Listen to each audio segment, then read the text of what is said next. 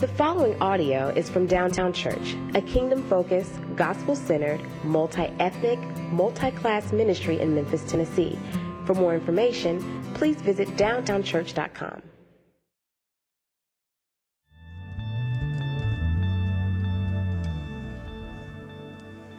Our scripture reading today is Matthew 4, verse 1 through 11.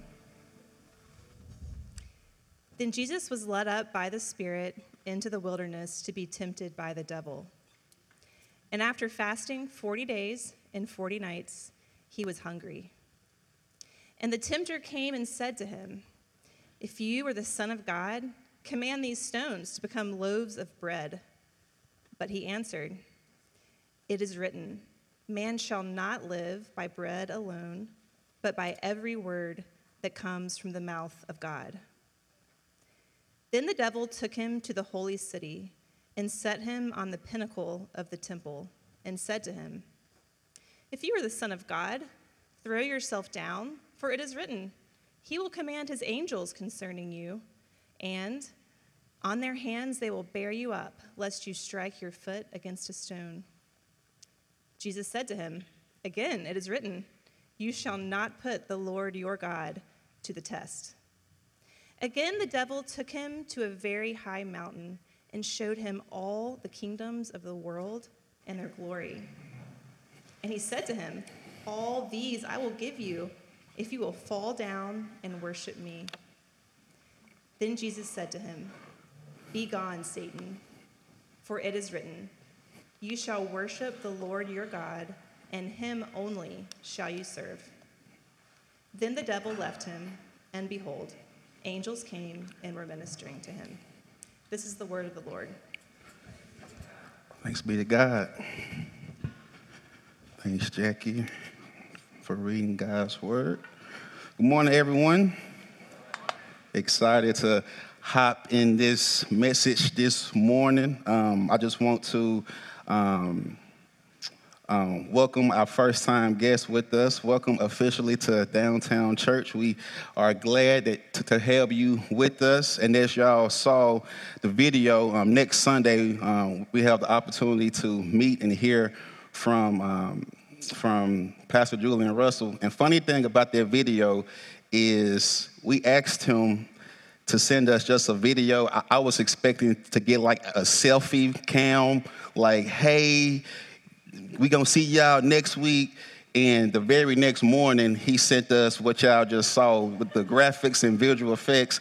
So I think it's safe to say he's already raising the um, bar here a little bit. Um, um, we're gonna have to humble him a little bit. I'm just playing, but um, but this morning I'm excited to continue in our sermon series, "The Marks of a Disciple," where we discuss what marks and characteristics disciples of Jesus are to have. And today we will look at the mark of God's Word, and we will discuss the role that God's Word plays plays in our lives. And before focusing on God's word, we just bow in a quick word of prayer as I ask God to bless this time. Father God, we are weak, but that's the place where we should be. For where we are weak, you are strong. So, God, I just pray that even as we hear your word, listen to your word now, as I stand to preach your word, God, I just pray for the power of your spirit to speak through me in a powerful way and give us ears to hear and hearts to accept and obey. Oh, um, Lord, just um, just allow your word to move, convict, and encourage as you see fit. I pray this prayer and ask this in Jesus' name. Amen. And the title that I want to offer up for this message is Do You Have the Answer Key? Do you have the answer key? Because it's life not just a series of questions. Should I stay or should I go? Should I say yes or should I say no? Should I give more or should I save? Should I ignore or obey? What career should I choose to be my school? Or, what college will be my school? Should I listen to my parents or listen to my friends. What is the correct choice at the end? Life is just a series of questions and tests. And oftentimes, the challenge for us is trying to make sure we have the right answer and make the right choice because no one wants to fail the test. Well, the good news for you this morning is that I have discovered that the sure way to make sure that you don't, do not fail the test is to make sure you have the answer key. And can I tell you what my favorite type of teachers are? My favorite type of teachers are the teachers who give you a study guide for the test.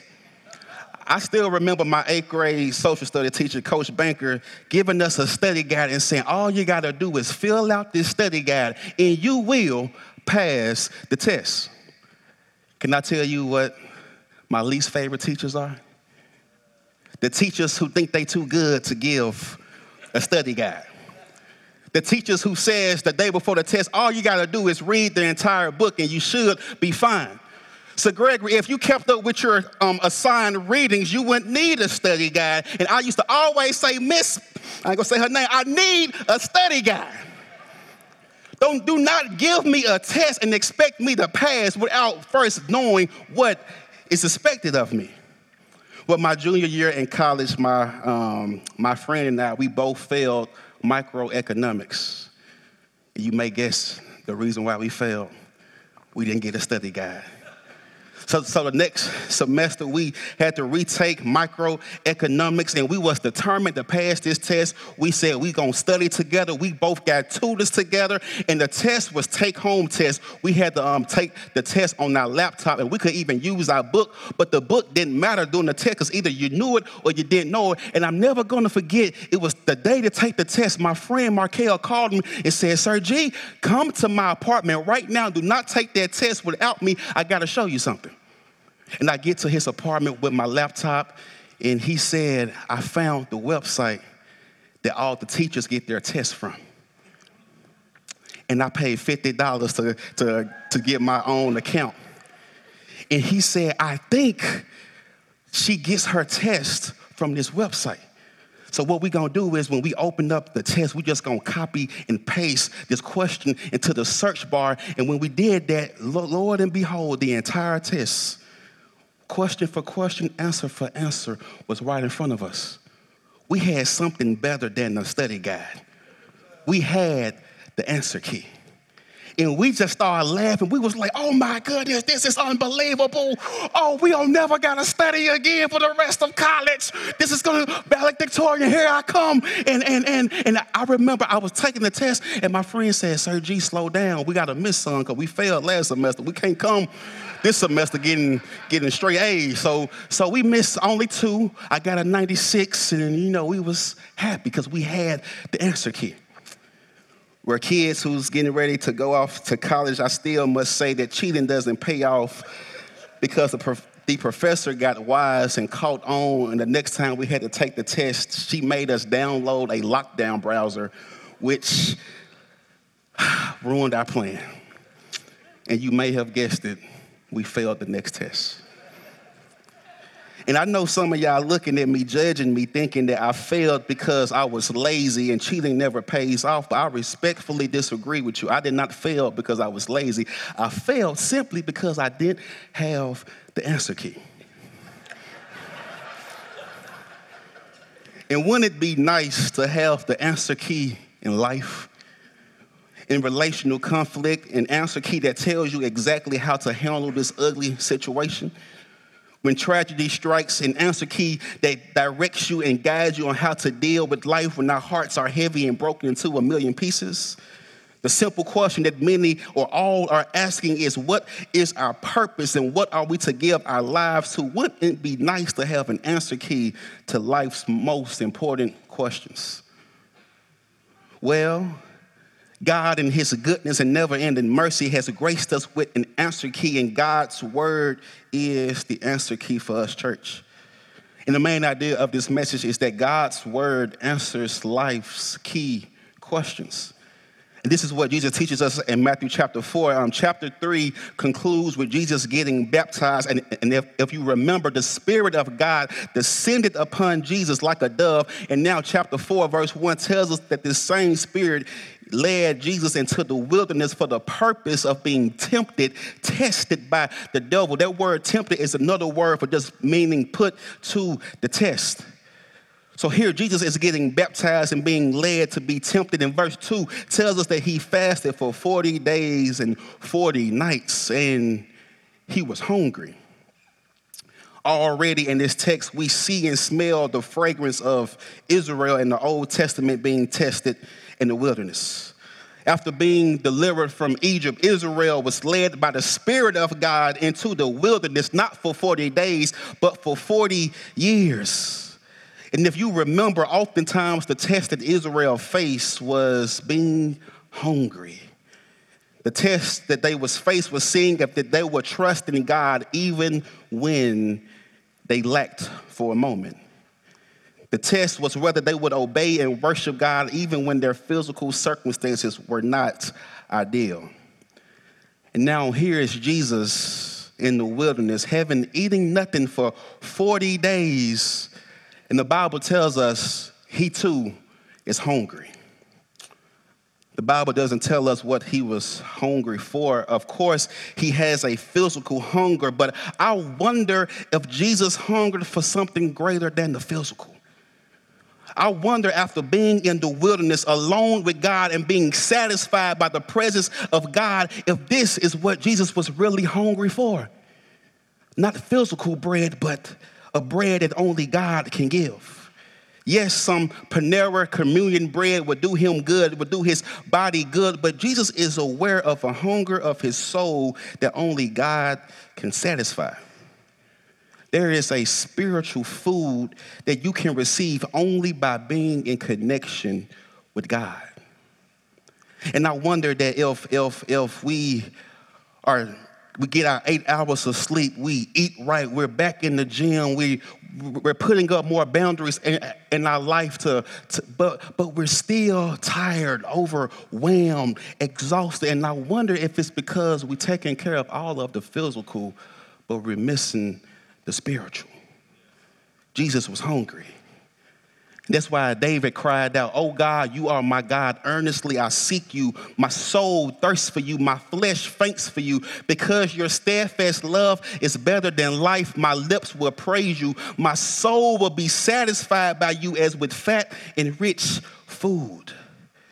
Jesus was hungry for something that only God can give. But life wouldn't be life without some trials and temptations, right? So enters the tempter, the devil, Satan. The tempter comes at Jesus when he is physically weak and decides to test to see if he will fail or pass. And as we just read, Satan attempts to tempt Jesus with three different tests. He pretty much gives three different questions. And the first question that he asked Jesus was about provision.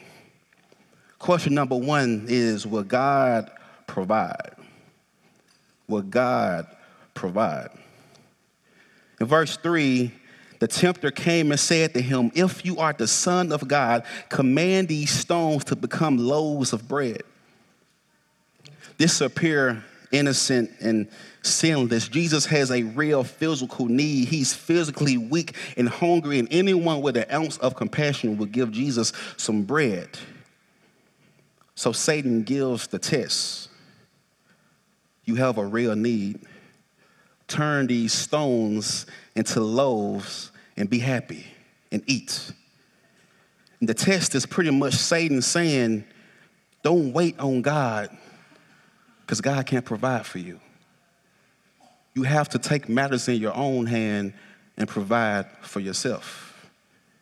If you are the Son of God, just do it.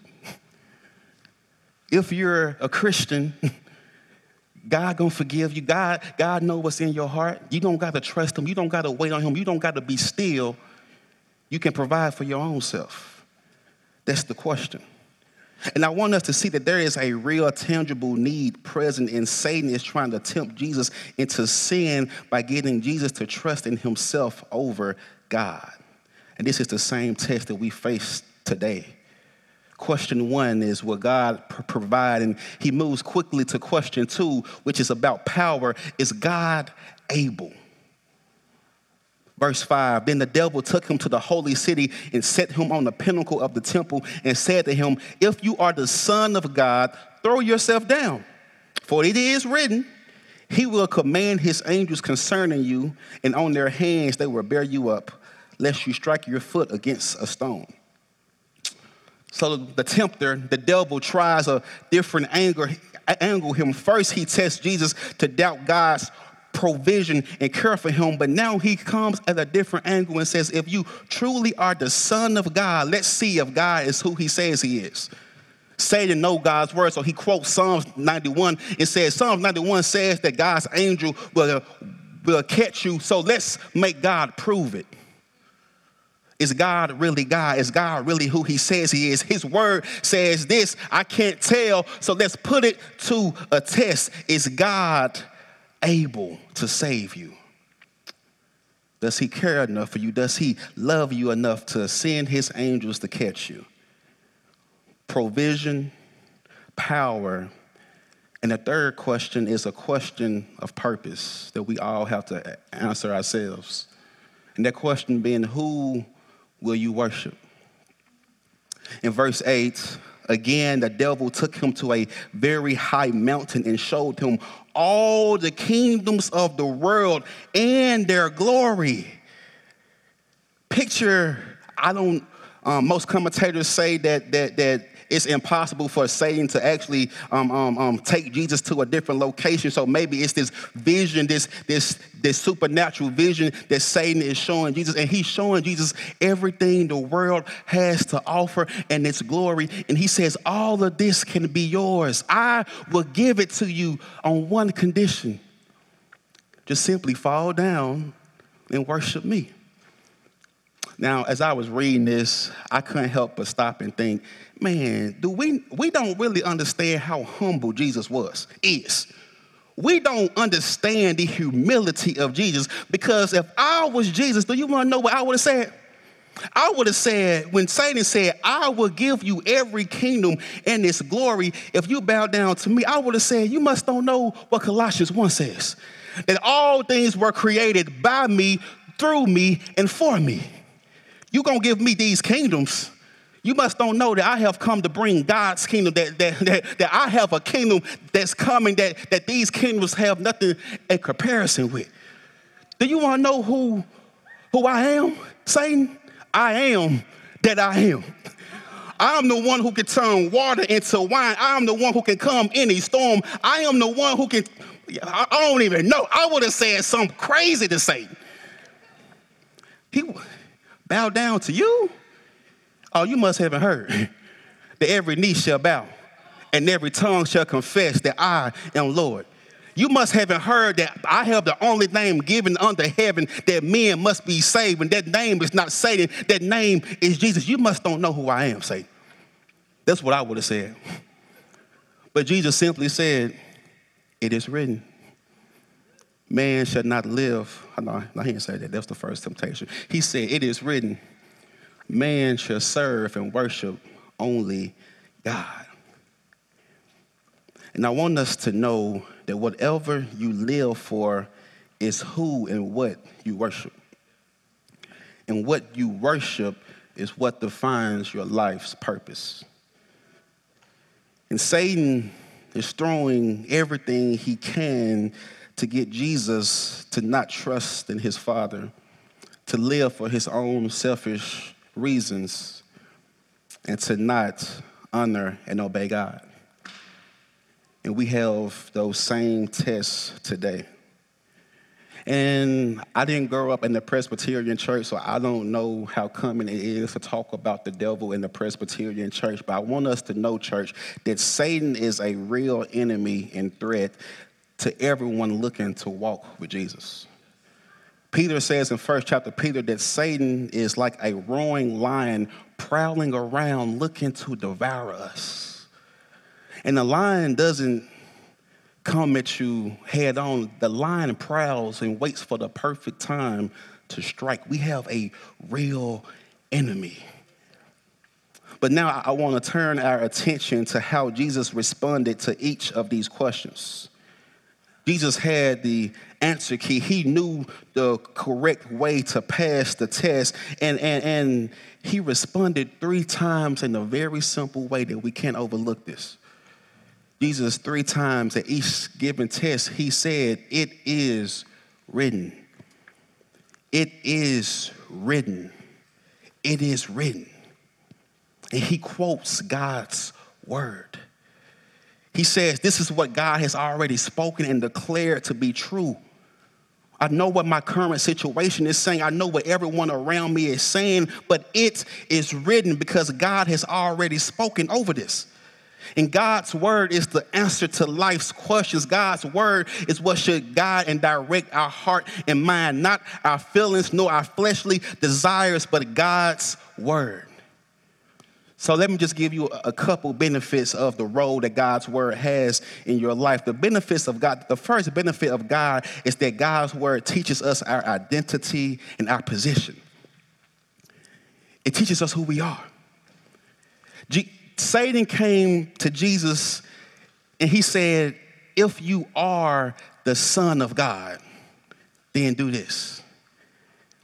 Are you really God's son? Does God really love you?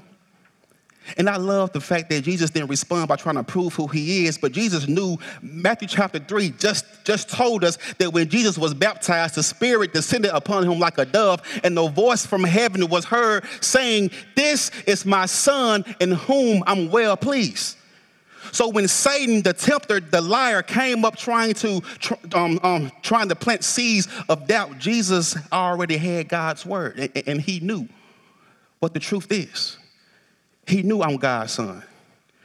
He knew I'm, I'm well pleased. When we have these same doubts, we have to run to God's word. When the world tries to, um, um, when, when we begin to be filled with anxiety and doubt, we have to run to God's word. But the application for us all is to, to be able to speak God's word to our situation. We have to first know God's word. Yes, we are saved, but salvation is a free gift. We don't have to earn it, we don't have to work for it. But now, as we are walking, for us to be strong on our own and to be anchored in the truth and to not be tossed to and fro by every problem, by every word, we have to already have God's word deep in our heart. That's why we read the Bible. That's why we come to Bible study. That's why we go to Sunday school. That's why we have daily reading plans, not because we have to, but because we need to know the truth. Because we are so prone to forget it day after day, we have to have a good diet of speaking God's word over us. So, my question to you is what truths do you have stored up that reminds you of who you are in Christ? Do you have Joshua 1? That he will never leave you nor forsake you? Do you have Psalms 23 that the Lord is my shepherd, that I shall not want good? Surely goodness and mercy shall follow me all the days of my life. Do we have Psalms 103 that that that that the far as the east is from the west, as far is my sins removed from me? What words are do you have in your heart that you preach to yourself day after day? If someone ever asks you who is your favorite preacher, you shouldn't say my local pastor. You shouldn't say Jackie Hill Perry. You shouldn't say some, some famous YouTuber. You should say, I'm my favorite pastor. I'm my favorite preacher because I got to preach to myself the truth every day. This is what the Christian should be doing every day. We have to preach to ourselves the truth. What does God say about who I am? What does God say about what I am called to do? We should be our favorite preachers not your pastor, and not Charlie Davis. That's my favorite preacher, but I, I digress. God's word tells us our identity, and another benefit that you may not know is God's word teaches the truth and protects from deception. Satan also said, It is written, Jesus. Meaning that the devil knows what the Bible say. But the difference in the devil and us is that the devil chooses to use the Bible to twist God's word to manipulate us. He quoted Psalms 91, but if you read Psalm 91, it has nothing to do with somebody throwing themselves off a cliff to see if God will save you. But the benefit of knowing God's word is that God's word is truth in every situation, in every topic, and the word of God, the truth of God, does not change. What was true then is true now. So when we begin to smell something funny, we can not be led astray. I'm, sure y'all heard this illustration about how people who work at the bank learn to, to tell counterfeit money. They don't study all of these fake counterfeits, but they just spend hours upon hours studying what a real $100 bill is. So when something feeling a little funny, smelling a little funny come up, they can know it's not the truth. Um, I'm sure a couple of y'all can attest to this, but our last, um, our lead founding pastor of, of this church name is Richard Reeves, right? And when he was on staff here, his email was richard at downtownchurch.com. But periodically, I was I would get, and some of you would get these random emails from a richard.reeves.net at a AOL.com. And it would say something like, Oh, hey, Greg, I'm in a meeting. I forgot to buy a couple gift cards. Can you do me a solid and run and, and buy me some gift cards and just email me the gift cards? And his name said Richard Reeves, but because I knew two things about the real Richard Reeve. I knew one, his, his, his, his email is richard at downtownchurch.com, but I also knew Richard would never be as disrespectful as to call me Greg. and immediately I could send this email to spam because I knew the truth. In church, we are in a very dangerous time, especially for our younger generation where there are so many people who have a YouTube channel, have a social media channel. Everyone ha- who is unqualified has a voice to speak what is truth, what the truth about God is, what God has called us to be truth. And if we don't know the truth for ourselves, we will be like what James says, like a wave that's being tossed to and fro and ultimately led astray. The Word of God is truth. And I want to end by saying that Jesus says that man shall not live by bread alone, but on every one of God's words. God's word aren't motivational quotes that we just hang up on our bathroom walls. His word is the power of God used to give life to dead souls, rescue souls from the pit of darkness, and lead them to life.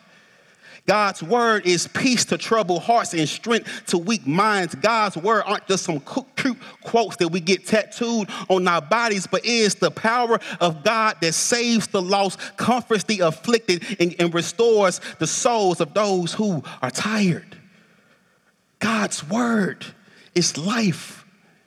It's the lamp unto our feet and the light unto our path. God's word is the north star leading the wanderer home. It's the revelation of God's character and love. God's word reveals to us the power and nature of God that should eliminate every single doubt that we have. In the very on the very first page on the Bible, it tells us this. In the beginning, God created the heavens and the earth. The earth was without form, it was empty, and the Spirit of God hovered over the face of the deep. And God said, Let there be light, and there was light. I don't think y'all just heard what I said because y'all grew up in Sunday school and this sounds too familiar. It says, In the beginning, God created the heavens and the earth, and the earth was without form. It was empty. It was voidless. It was pitch dark. There was nothing in this universe, and His Spirit hovered over the face of the earth. And God decided to stand up and speak, and He said, Let there be, and there was. When God decided to create the seven wonders, all He did was open His mouth and speak. When God decided to create an unapproachable star that gives light to the entire universe, all he did was open his mouth and speak, Let there be light, and there was light. There is word, there is power, there is life, there is joy, there is peace in the word of God. And his word is the answer key to the test. In the beginning, Genesis 1 1, Artez, you know that. In the beginning, but there's another in the beginning in the Bible that, that my Bible scholars already know about. John 1 1 says, In the beginning, God, in the beginning was the Word, and the Word was with God, and the Word was God. In verse 14, the Word became flesh and dwelt among men. I want to tell you today, before I sit down, that Jesus is the answer key. Jesus is the one who can solve every problem. Jesus is the one who, who can fight every battle. He is the one who can meet every need. Jesus is the answer key to our questions. And Jesus, too, speaks life over dead situations. When Lazarus was dead in the grave for four days, Jesus came up and said, Wake up, Lazarus, stop sleeping come out that grave, and Lazarus, all wrapped up in the burial cloths, came hopping out the grave, giving life to a dead situation.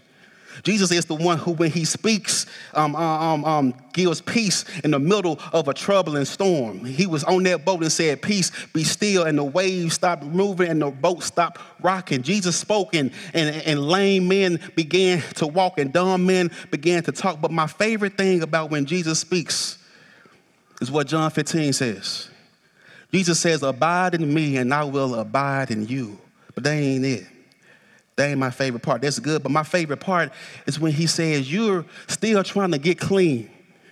You're still 30. You're still trying to um, um, become righteous. Jesus says, You are clean because I have declared you clean. You aren't clean because you clean yourself up. You can't come before God because you're so holy. You can't come before God because you have promised to never mess up again. We know you're going to mess up again, but you are clean simply because of the words that I have spoken. Jesus is the word. And where we failed, Jesus passed. And this is why we can come to the tables this morning.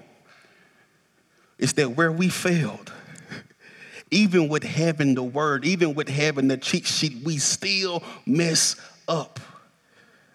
But Jesus, our Lord and Savior, in our place, He suffered, He died, but He got up. And because He lives, we too can live. Do you have the answer key? Let's pray. Dear God, just thank you for your word. Lord, we need your word.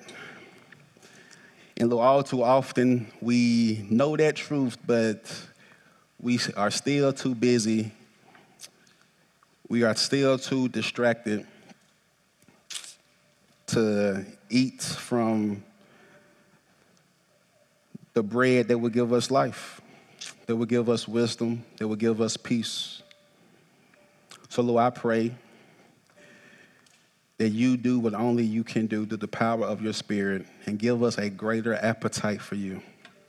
Give us a great appetite for your word that we may know you more and worship you more. I pray this next in Jesus' name. Amen. Please raise your hand to receive the Lord's blessing spoken of you. Philippians 4 May the peace of God, which surpasses all understanding, Guard your hearts and your minds in Christ Jesus. Be blessed, Downtown Church.